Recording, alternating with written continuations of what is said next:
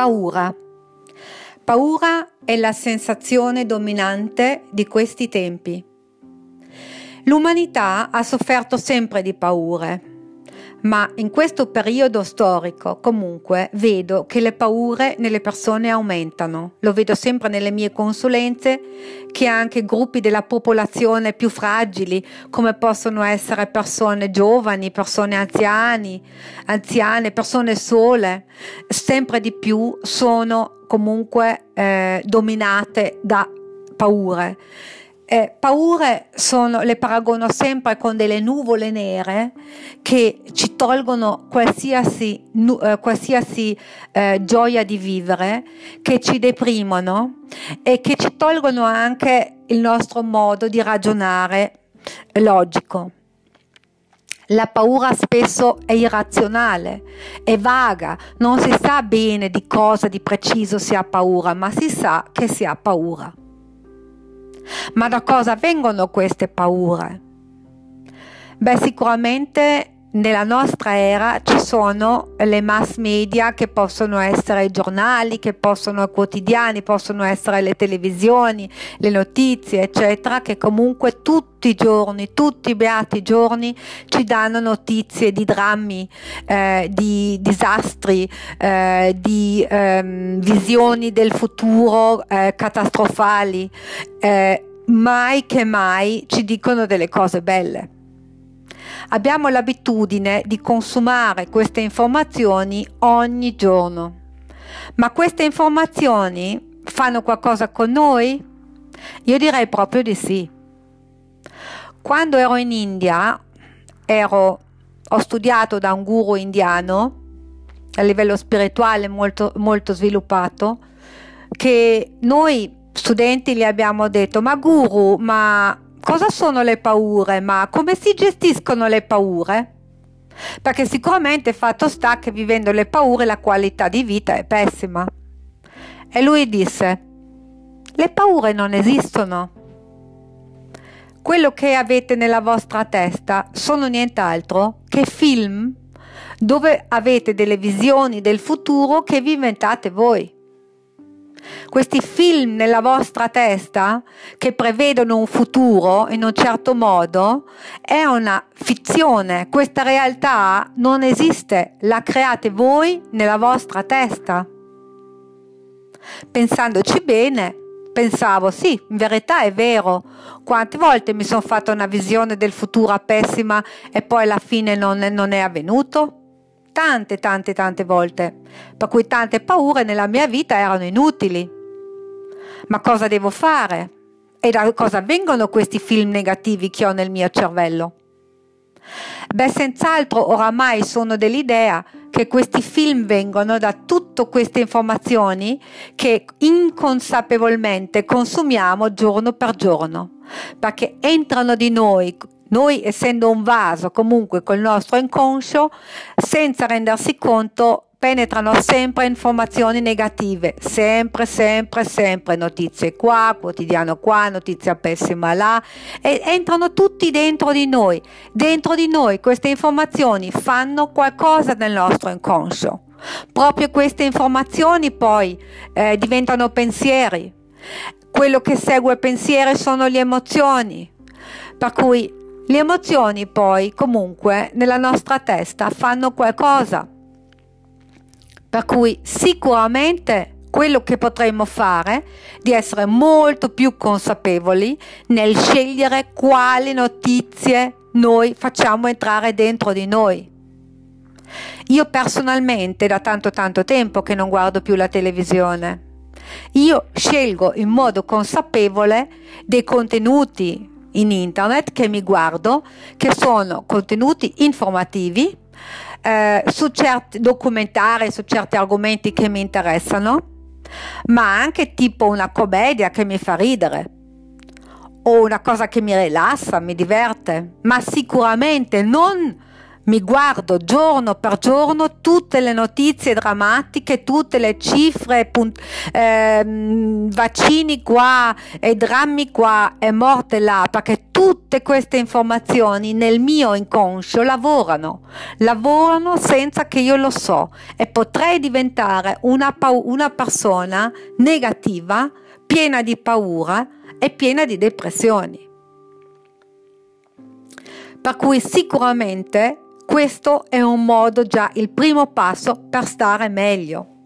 Perché indipendente da tutto uno si può anche informare senza in modo sintetico prendere le informazioni che servono sempre guardare ore e ore e ore di queste informazioni di bassa vibrazione negative. Cosa si può fare ancora per stare meglio? Allora sicuramente crearsi delle realtà positive perché oramai sono dell'idea che la felicità e, e la tranquillità e la serenità non posso trovarla eh, avendo le circostanze perfette nella mia vita, ma la posso trovare dentro di me. Come posso creare la mia serenità interna? Sicuramente è fa- facendo entrare dei rituali che mi fanno bene nella mia vita, in modo che io vado fuori nella natura minimo mezz'ora ogni giorno dove non penso niente dove ascolto gli uccellini, eh, guardo i, i, fiori che nascono adesso in primavera, eh, respiro l'aria, eh, sento la sabbia sotto le mie scarpe, guardo la valle, mi rilasso e questo sicuramente mi fornisce tantissima energia e mi dà una bella ricarica. Un altro rituale che sto solo con persone che mi fanno bene. Io in modo proprio radicale tolgo tutte le persone che sono negative, che mi succhiano l'energia, che non mi fanno bene, ma mi circondo con quelli che amo e con quelli che sono positive, gioiose, entusiaste chi ha la possibilità di stare con bambini, questa è una medicina, perché i bambini sono spensierati, sono gioiosi, giocano e ridono tutto il giorno. Sicuramente il sorriso è una grandissima medicina. Ridete più possibile. Un'altra cosa che si può fare, meditazione. Scientificamente provato che chi medita già dopo un mese è molto più sereno, è molto più tranquillo e addirittura il centro nel nostro cervello che è responsabile per empatia e per compassione per gli altri, per gli altri è, si è ingrandito. L'ansia, le ansie, le paure se ne vanno. Io sto praticando anch'io, sto facendo un percorso di meditazione e so che non è facile perché il nostro ego non vuole mai che meditiamo, si trova tutte le scuse del mondo. Abbiamo da fare così tante tante cose importanti nella nostra vita, non abbiamo mai il tempo. Il mio piccolo consiglio iniziate con tre minuti al giorno, sempre alla stessa ora, dove semplicemente iniziate ad osservare il vostro respiro calmando i nostri pensieri, perché i nostri pensieri sono delle piccole bestie e chi non domina i pensieri sicuramente è schiavo dei pensieri. Nell'Oriente si sa, e ci sono grandi maestri che hanno insegnato eh, queste tecniche ai, ai, loro, ai loro studenti, che comunque imparando a gestire i pensieri è un traguardo importante nella vita. Ma perché? Perché ci creiamo un'altra realtà. Siamo tranquilli, sereni. Per cui la meditazione sicuramente può essere una cosa che vi può aiutare. Poi createvi dei posti tranquilli dove potete stare in ca- eh, dove state bene a vostro agio nella vostra casa o nella natura nella casa un angolino con due cuscini, con il profumo eh, che amate, con un bel libro, con una candela dove potete ritirarvi e stare un po' tranquilli, dove potete meditare, leggere e stare rilassati, ma anche nella natura.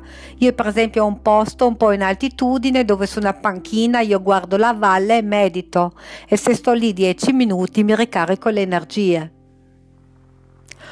Un'altra cosa che si può fare è coccolare il fisico. Lo sapete che lo dico sempre che siamo un essere multidimensionale e il fisico, oltre la parte spirituale, oltre la parte del cervello, comunque è una grande componente della nostra esistenza. Per cui se coccoliamo il nostro fisico è molto importante. Sapete che un intestino pulito è importante per la nostra psiche perché comunque il nostro cervello emotivo risiede lì ma è importante anche per esempio disintossicarsi da caffè, da zuccheri, perché allora possiamo rafforzare il nostro sistema nervoso, possiamo prendere le vitamine del complesso B che rafforza il nostro sistema nervoso, possiamo iniziare a mangiare bene, nutrire il nostro fisico con energia vera, con cibi energetizzanti.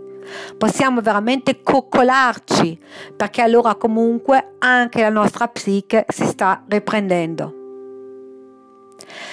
Ecco, oggi come avete visto ho parlato un po' di cose diverse del solito, eh, sicuramente anche perché è un argomento che mi tocca molto con tanto amore e, e compassione. Eh, ascolto e sento tante persone che soffrono di, di queste paure, per cui sicuramente eh, possiamo sempre fare qualcosa per stare meglio e possiamo anche andare nell'azione invece nella depressione. Vi abbraccio tutti, vi voglio tanto bene e spero che in questo gruppo ci possiamo aiutare a vicenda, possiamo sostenerci a vicenda di passare anche questo periodo bene insieme. Un abbraccio, la vostra Elfi.